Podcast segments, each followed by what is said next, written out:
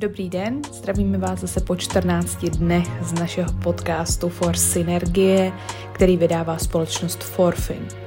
Dneska máme vzácného hosta, je to Petr Mára, technologický evangelista, školitel Apple, influencer a náš exkluzivní partner pro projekt eh, For Inspirace, což jsou krátká motivační a inspirační videa pro naše kolegy eh, napříč všemi směry, takže právě v různých technologiích a motivacích a sebeprezentacích nám pomáhá právě Petr Mára tak se hezky bavte, jsou to nějaké útržky z těchto našich for inspirací a pokud by vás zajímalo více, tak se nám určitě ozvěte a my určitě s vámi budeme uh, všechny informace a věci, které v Forfinu víme rádi sdílet. Dejte nám vědět.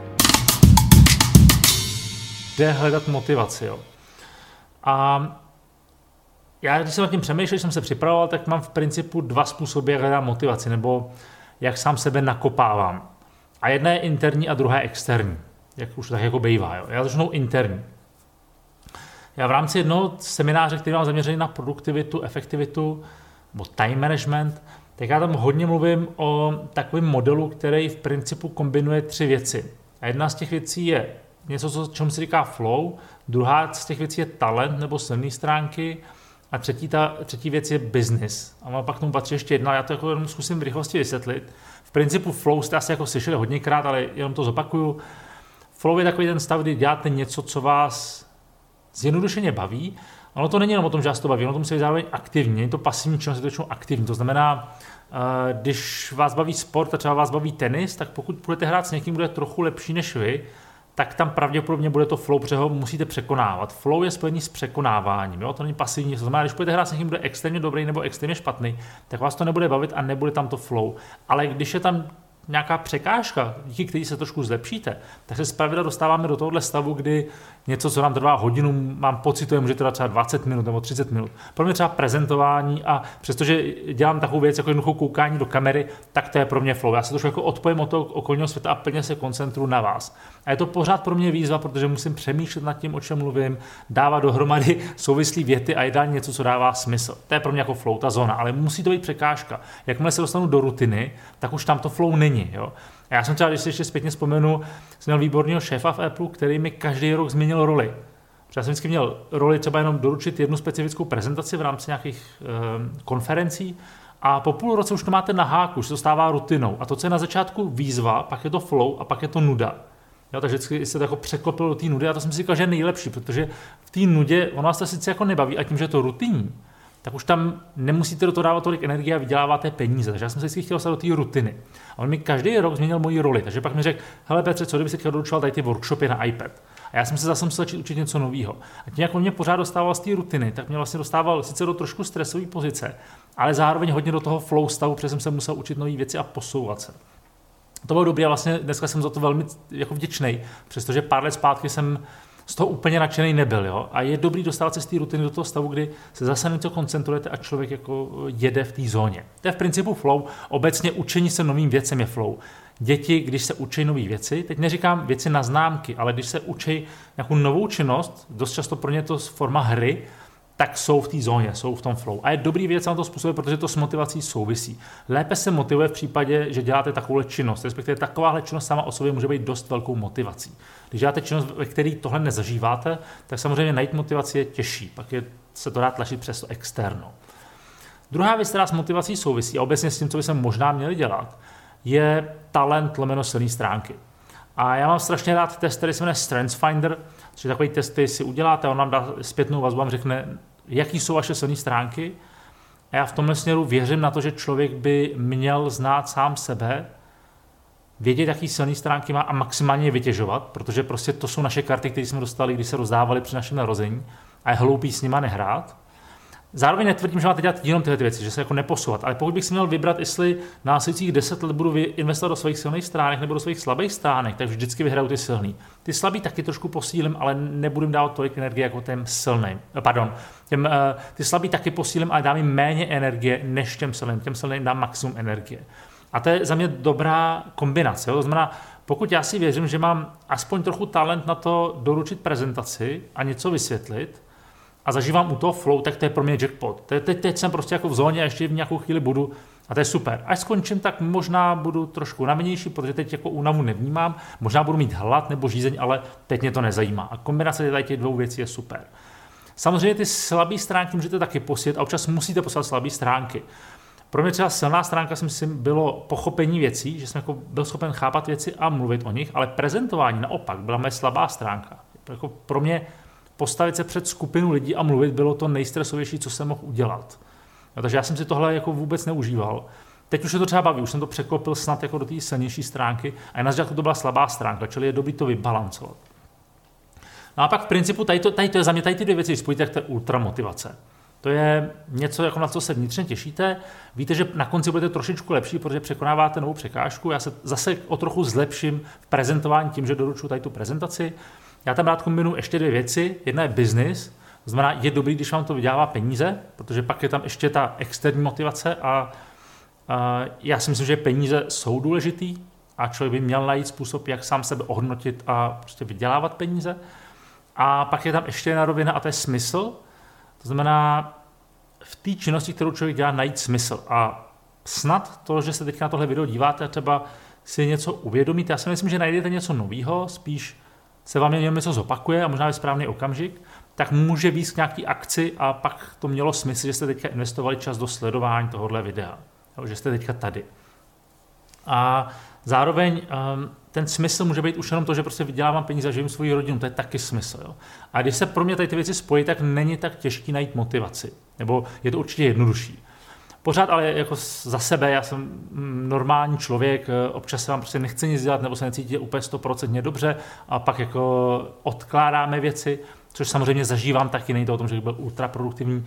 Já spíš umím být v krátkých časových úsecích velmi produktivní a pak mám spíš období, kdy se mi nechce dělat vůbec nic. Teď mám spíš jako ultraproduktivní období, kdy prostě fakt jdu hodně, ale leden třeba pro mě bude pravděpodobně jako velmi odpočinkový období a naopak se mi nebude chtít dělat vůbec nic. A vím, že to tak je a snažím se ty vlny, jakoby ty cykly využívat z hlediska energie, co zvládám a co nezvládám. Jo. A když uh, jsem v té fázi, kdy tu motivaci nemám, tak uh, to, co na mě funguje velmi dobře, je vlastně uplést na sebe byč, to znamená vydefinovat nějaký deadline, který mě nutí uh, tu věc splnit. Jo. To znamená slíbit něco a část jako mých činností je fakt postavená na tom, že teď se mi do toho nechce, teď nejsem v té správné vlně, nechytil jsem tu vlnu. Já se snažím chytat vlny, přesně jde líp. Jo. Takže když můžu, tak věci odsouvám, dokud jako nevím, že je ten správný okamžik. Takže uh, připadám se přes jako surfař, který jede na moři a čekáš chytit tu správnou vlnu. Protože když nechytíte tu správnou vlnu, tak jdete strašně proti proudu, nebo ne proti proudu, ale prostě nesvezete se na té vlně. A když máte dobře nastavenou hlavu, cítíte se dobře a jdete do nějaké činnosti, tak víte, že ji dáte za půl hodiny a bude to super. A jindy vám to může dát dvě hodiny a nebude to super. Takže pokud můžu, tak občas jako švindluju a čekám na vlnu. A když ta vlna přijde, tak ji prostě sjedu. Jo. Teďka třeba cítím, že jedu na vlně. Ale zároveň, když vím, že musím něco udělat a v principu bych byl jako lenivý a nic bych nedělal, tak pro mě ta cesta jsou deadliny. To znamená slíbit druhé straně nějaký deadline, ke kterému mám nějaký závazek a tak pak se snažit prostě jako doručit tu věc v daném deadlineu. Občas se e, můžu snažit ty věci jako vycouvat nebo posouvat, pokud cítím, že to je ještě reálný. A jsou situace, kdy prostě ten deadline už nemůžete přetahovat dál. A pak už máte motiv, ten externí, to znamená, jakoby um, nepotopit tu druhou stranu, jo, protože ta druhá strana se čeká možná na nějaký váš výstup, telefonát nebo něco podobného.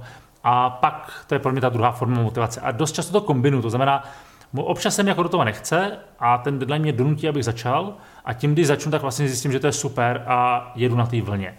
A tahle jako já v principu pracuji s motivací a aby to ale fungovalo, tak uh, musím mít určitou kontrolu nad vlastním diářem, kalendářem, časem a musím vědět, s jakým materiálem uvnitř pracuju. A musím vědět, jak hodně, co si můžu jako dovolit, jak daleko můžu zajít, než to bude špatně. Jo? Takže mě hodně baví i psychoanalytické testy, kdy člověk v principu zkoumá sám sebe, zjišťuje, jaký má vnitřní motivy, jaký má silné stránky, o kterých jsem mluvil a tak dále. Motivy obecně jako další zajímavá věc, jako co vás motivujete ještě k tomuhle. Já jsem třeba podstoupil test, který se jmenuje uh, Hoganův osobnostní test. tady třeba mluví obecně o vnitřních motivech, který my jako lidi máme. Jo? Myslím, že tam je 11 kategorií a ono to není tak, že máte jeden motiv, ale je to kombinace těch motivů. A je dobrý vědět, jaký máte motivy v různém čase. Protože jiný motivy budete mít, když vám je 20, jiný ve 30 a pravděpodobně jiný v 60. Logicky, z hlediska zkušeností a věku a toho, čím jste prošli. Ale já jsem si třeba vždycky myslel, že mým motivem je pomáhat lidem, protože školím prezentuju. A když jsem ten test podstoupil, tak jsem si že to vlastně není pravda. Že ten motiv tam je, ale třeba mnohem silnější pro mě byl hedonismus, jakoby užívání si života v té době. A byla to pravda, protože já jsem v té době hodně cestoval pro Apple a to bylo jako super ubytování, dobré letenky, skvělé restaurace a vlastně velmi hedonistický životní styl. A vlastně mě to motivovalo k tomu, abych víc makal. A teď je dobrý jako akceptovat to, jak jste, pokud akceptujete ten test, což samozřejmě nemusíte, ale je to jedna z věcí, která tam mě pomohla.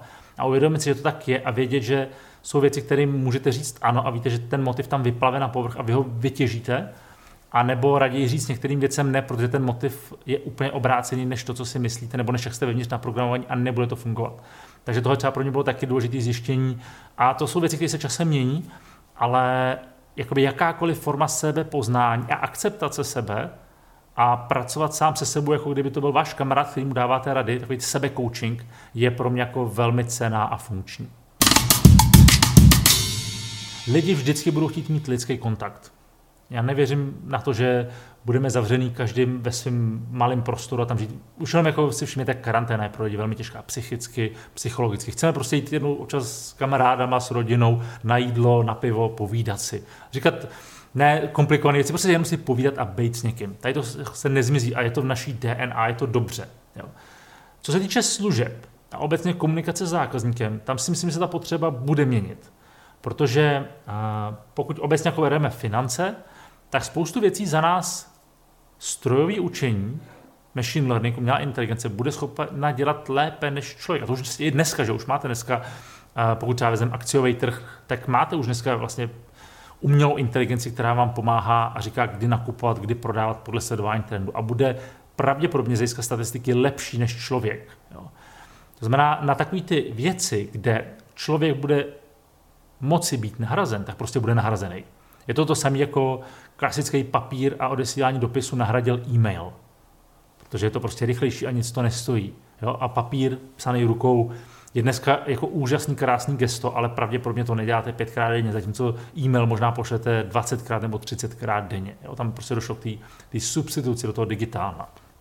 To samé, určitý doporučení, komunikace bude víc a víc probíhat přes digitál a více do toho budou za, z, uh, uplatňovat moderní technologie, které budou schopni dávat určitý doporučení. Jo, jeden krásný jako jednoduchý příklad, třeba teďka uh, Apple udělal nový počítače a oni hodně používají něco, co se jmenuje neuronové sítě, nebo právě ten machine learning. A oni třeba umějí to, že vezmete malou fotku, starou fotku z dětství, která je nekvalitní, dáte to tomu počítači a on chvíli dělá a tu fotku vám prostě nazvětšuje, krásně vám vykreslí hrany. Jo, prostě z malé fotky dělá velkou, což je něco, co bylo vždycky jako nemyslitelný pro běžného uživatele. A dneska to udělá jenom strojový učení. A to je jako nesmysl, aby něco takového dělal člověk, protože ten stroj to prostě udělá rychlejš. A moje vnitřní pravidlo je nikdy nekonkuruj strojům, protože nevyhraješ. Prostě nejde to. Stroj bude vždycky výkonnější. Takže já si myslím, že ve vašem oboru, a nejenom v tom vašem, ale samozřejmě v řadě oborů, kde dochází ke komunikaci s člověkem, bude ta lidská stránka pořád důležitá. Bude jí tam méně, protože řada věcí se bude dát vyřešit přes aplikace, přes umělou inteligenci, přes doporučení, ale bude tam velmi důležitá ta emotivní lidská složka. To znamená, pokud jde o určitý doporučení, buď to se zeptám vás, anebo se zeptám umělé inteligence, ale když se zeptám vás, pravděpodobně vy budete takový jakoby kurátor informací. To znamená, já na vás můžu položit specifický dotaz a vy použijete umělou technologii, eh, umělou inteligenci a technologie pro to, abyste získali data, vyhodnotili a to vyhodnocení mi předali. To je to z části taky nahradí technologie, ale lidi, kteří budou chtít mít emoci a lidský kontakt, což bude asi tak aspoň ve finančním segmentu se mluví o nějakých 70-80%, pořád bude preferovat tady tu formu komunikace. Ale už po vás nebudou chtít takový ty elementární úkoly, který vyřeší technologie. Budou chtít lidského člověka, který jim dá určitý doporučení na základě dat, kterým můžou věřit. Čili určitě dojde k posunu kompletně, ale není to o tom, že se zbavíme lidského kontaktu a že, nás, že za nás všechno budou dělat stroje. Protože minimálně ty stroje budou muset někdo řídit, ale pořád tam bude někdo na úrovni kurátora, do, dá to finální doporučení a spíše to budeme chtít slyšet od člověka. Jo. Čili bude tam posun, ale nebude úplně jako, že by zmizel. Co se týče VR, jako virtuální, eh, virtuální reality, tam už dneska máte řešení, máte řešení, když jsme Oculus Quest, brýle, který si dáte na hlavu, a můžete udělat meeting, kdy všichni tam prostě sedíme v těch brýlích, každý jsme na jiném konci světa, ale vlastně jsme v jedné místnosti a povídáme si, každý dáme svého avatara, to znamená tu 3D figurku. A to už jako funguje dneska. Je zajímavý, že v rámci koronakrize VR nešlo tak nahoru, aby prostě jako vystřelilo. A to je zajímavé, protože kdy jindy, než v době, kdy jsou lidi v karanténě, by virtuální realita měla jít nahoru. Jo. A já si to vysvětluji tak, že my jako lidi pořád na to ještě nejsme připraveni, že to bude trvat mnohem díl, že teď jsme se akorát naučili používat kameru a mikrofony a to ještě ne všichni a ještě ne moc dobře. A to jenom dokazuje to, jak my lidi jsme strašně pozadu za technologiemi. Protože jako kameru v počítači nebo v telefonu a možnost používat FaceTime nebo Zoom, Webex, Teamsy máme jako v podstatě Skype, jak starý, 10 let, víc? Pravděpodobně 10 let. A vlastně až teď jsme to začali používat. A to se bavíme o hloupý, ne úplně kvalitní kameře a obyčejný mikrofonu.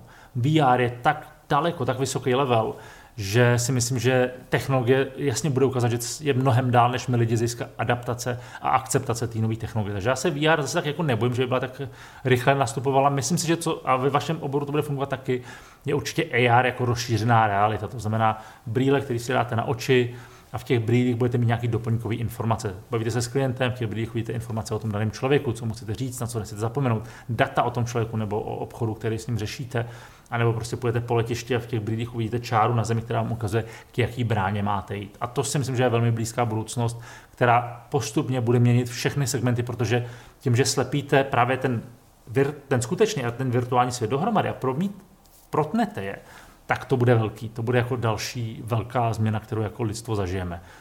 Jedno byl určitě příchod počítačů, internet, iPhone byl věc, která jako nás změnila díky tomu, že všichni máme po ruce nějaký telefon a tady to podle mě bude ta další úroveň. A zažijeme ji a ovlivní nás všechny. A moje jako doporučení je, určitě se nebraňte technologiím, pokud chcete přežít dobře, protože akceptace a adaptace se na technologie je za mě klíčová. A teď neříkám, že na nich máte být závislí, ale pochopit je a umět je využívat je za mě alfa omega. Já se roky zabývám školením, prezentováním a čtyři roky zpátky jsem přešel na YouTube a začal jsem točit YouTube videa, takže jsem se stal YouTuberem, starým YouTuberem, což už samo o sobě je divný, z jednoho prostého důvodu. A to bylo to, že jsem se bál, že ve svém oboru za pár let budu irrelevantní, protože mě lidi nebudou znát. A to si myslím, že tomu oboru jako rozumím. A to byl můj primární motiv, proč jsem šel dělat YouTube a víc jsem se orientoval na Instagram, přestože znovu opaku vlastně věkově jsem trošičku mimo tu sféru. Jo.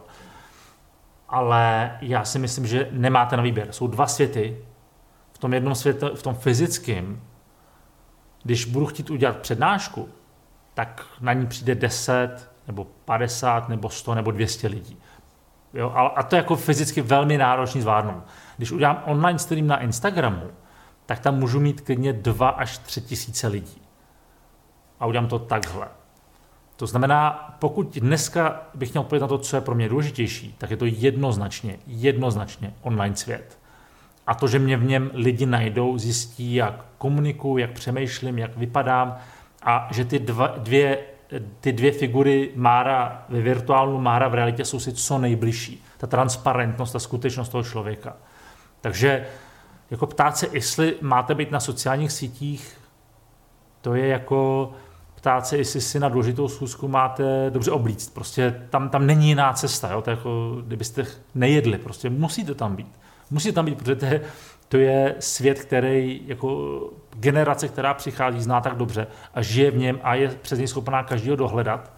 Už jenom proto, aby vás lidi dohledali a zjistili se o vás informace, a já jsem třeba, když s někým mám susu, tak si chci o té druhé straně zjistit nějaké informace, protože chci vědět, s kým se mám potkat. Chci podívat na LinkedIn, Google si toho člověka a tak dále. Chci vidět nějakou jeho digitální stopu. A ta digitální stopa je samozřejmě důležitější než ta reálná, protože v reální, sto, eh, reální, v reálním světě já o vás žádnou, žádný data, informace nezjistím, pokud se někoho nezeptám, a to je strašně zdlouhavý někomu volat, neznáš náhodou tamhle toho člověka. To je blbost. Ale v onlineu za pár vteřin o vás vím víc, než jsem schopen zjistit přes jakýkoliv mýho kamaráda, přes tu moji síť reálných lidí, který potkávám. To znamená, já se že tam není jiná cesta. A teď nutně to nemusí být jako sociální sítě, abych byl konkrétní, musí to být online. Jo? A za mě, i kdyby to měla být jednoduchá stránka na internetu s vaším jménem, s vaší fotkou a jednoduchým popisem, co děláte, taková jako online vizitka, která je optimalizovaná tak, aby když někdo zadá do Google vaše jméno, abyste se tam objevili, abyste vypadli na LinkedInu, kam občas člověk dá to, co dělá, a pak je potřeba zvážit, jestli chcete zároveň Instagram, YouTube, Twitter a další nebo ne, který vyžadují mnohem víc práce na nějakou, na nějakou zprávu. Jsem si nikdy nemyslel, že budu trávit na, na Instagramu z práce denně třeba hodinu nebo dvě a vlastně to dneska dělám. Ale je to pro mě velmi důležitá součást té vizitky. Tak to už jako potřeba zvážit, ale určitě mít nějaký otisk v onlineu si se obávám, že je ultra, ultra důležitý. A čím víc dokážete přes ten online jakoby o sobě dávat vědět, a teď uh, si myslím, znám lidi, kteří jdou čistě linked i na tu biznisovou platformu a myslím, že to je fajn, to soukromí si dávají stranou a chrání si ho a myslím, že to je dobrý začátek, dobrý start. Já jsem to vlastně jako propojil a jsem tam víc transparentní ve všem, co dělám, ale já všechny ty věci stejně dohromady propojuju. Ale na vašem místě bych minimálně měl LinkedIn, měl bych uh, možná Facebookovou stránku, měl bych klasickou webovou stránku, ty věci měl mezi sebou provázaný, a vlastně bych tak trošku jako přemýšlel, jak ten můj virtuální avatar má na druhou stranu působit, co má o sobě říkat. A tam bych prostě říkal, teď pracuji na ty věci, dával nějaké fotky a tak dále, aby prostě, když mě někdo najde, viděl, že existuju, že v onlineu žiju, že mu aspoň trochu rozumím a zároveň tam byla vidět moje práce, jakou dělám. Čili to si myslím, že je důležitá součást prezentace být v onlineu. Být v onlineu a myslím si a věřím tomu, že víc a víc svět tíhne k té opravdovosti. Jo, že ten člověk v tom online není úplně jiný než v reálu, to je strašně nebezpečný. Myslím si, že je důležité, aby ty dvě, ty, ty dvě bytosti si byly co nejbliž. Oni nikdy nebudou úplně stejný, samozřejmě v online působíme trošičku jinak. Ale ta transparentnost je tam, je tam za mě klíčová. Jo, čili tohle bych jako určitě, určitě nepodceňoval. A i kdybych měl mít třeba na Instagramu jenom své jméno, svoji fotku a pár zajímavých fotek pracovních, tak mi to přijde jako dobrá vizitka. Já třeba dělám to, že standardně, když se objeví nová sociální síť nebo nějaká nová služba, tak tam jdu a zaberu si své jméno. Možná ji použiju, možná ne, ale vlastně na všech možných platformách mám jako registrované své jméno, protože to je moje značka. Tak ho chci mít pohlídaný a dělám to. Takže ne, nechci říct, že na sociálních sítích musí být každý, to by asi bylo moc troufalý, ale určitě je to nejefektivnější způsob, jak o sobě dát vědět, jak dělat biznis, jak prodat. Jo. Je to rozhodně lepší, než si udělat papírový leták nebo článek v novinách. Zase samozřejmě jde vždycky o to, jaká je vaše cílová skupina a jaká bude vaše cílová skupina za pět let. Jo. To znamená, v určitých situacích může být eh, reklama papírová mnohem efektivnější samozřejmě. Já jenom přemýšlím ze svého hlediska a já vlastně oslovuju primárně lidi 25-35, což jsou moji jakoby zákazníci nejvíc a ty prostě v online žijou. To znamená, já musím žít ve stejném světě, v jakém žijou oni, protože to je jakoby cíl a to je vlastně i ta odpověď na otázku, co je důležitá součást prezentace. Je vždycky je to cíl, co je cílem té prezentace. Co chce, aby si z toho člověk odnes a proč vůbec tu prezentaci dělám. Já samozřejmě část, velká část mojí online prezentace aby mě lidi poznali, aby viděli, jak komunikuji, aby viděli, co dělám, protože to vede k mému biznisu. Což vedlo i k tomu, proč tady dneska jsem. Čili je to důležitá a funkční součást mého podnikání. Tak doufáme, že se vám dnešní díl podcastu For Synergie líbil. Byl to takový výlet do našich For inspirací, takže naši kolegové se můžou těšit určitě navíc a pro ty z vás, které by to také zajímalo, tak samozřejmě dveře do Forfinu jsou pro vás otevřené. Tak jak Petr Mára říkal, tak je dobré být na těch sociálních sítích a mít tam své profily, tak určitě jste už zaznamenali, že Čechami začal hýbat Clubhouse, nová sociální síť, takže i Forfin se určitě na Clubhouse objeví, chceme tam být jako jedni z prvních a využít potenciál téhle sociální sítě. Takže nás určitě sdílejte a sledujte nás i právě na Clubhouse. Budeme se na vás těšit na všech sociálních sítích, kde Forfin je. Mějte se hezky a slyšíme se zase za 14 dní.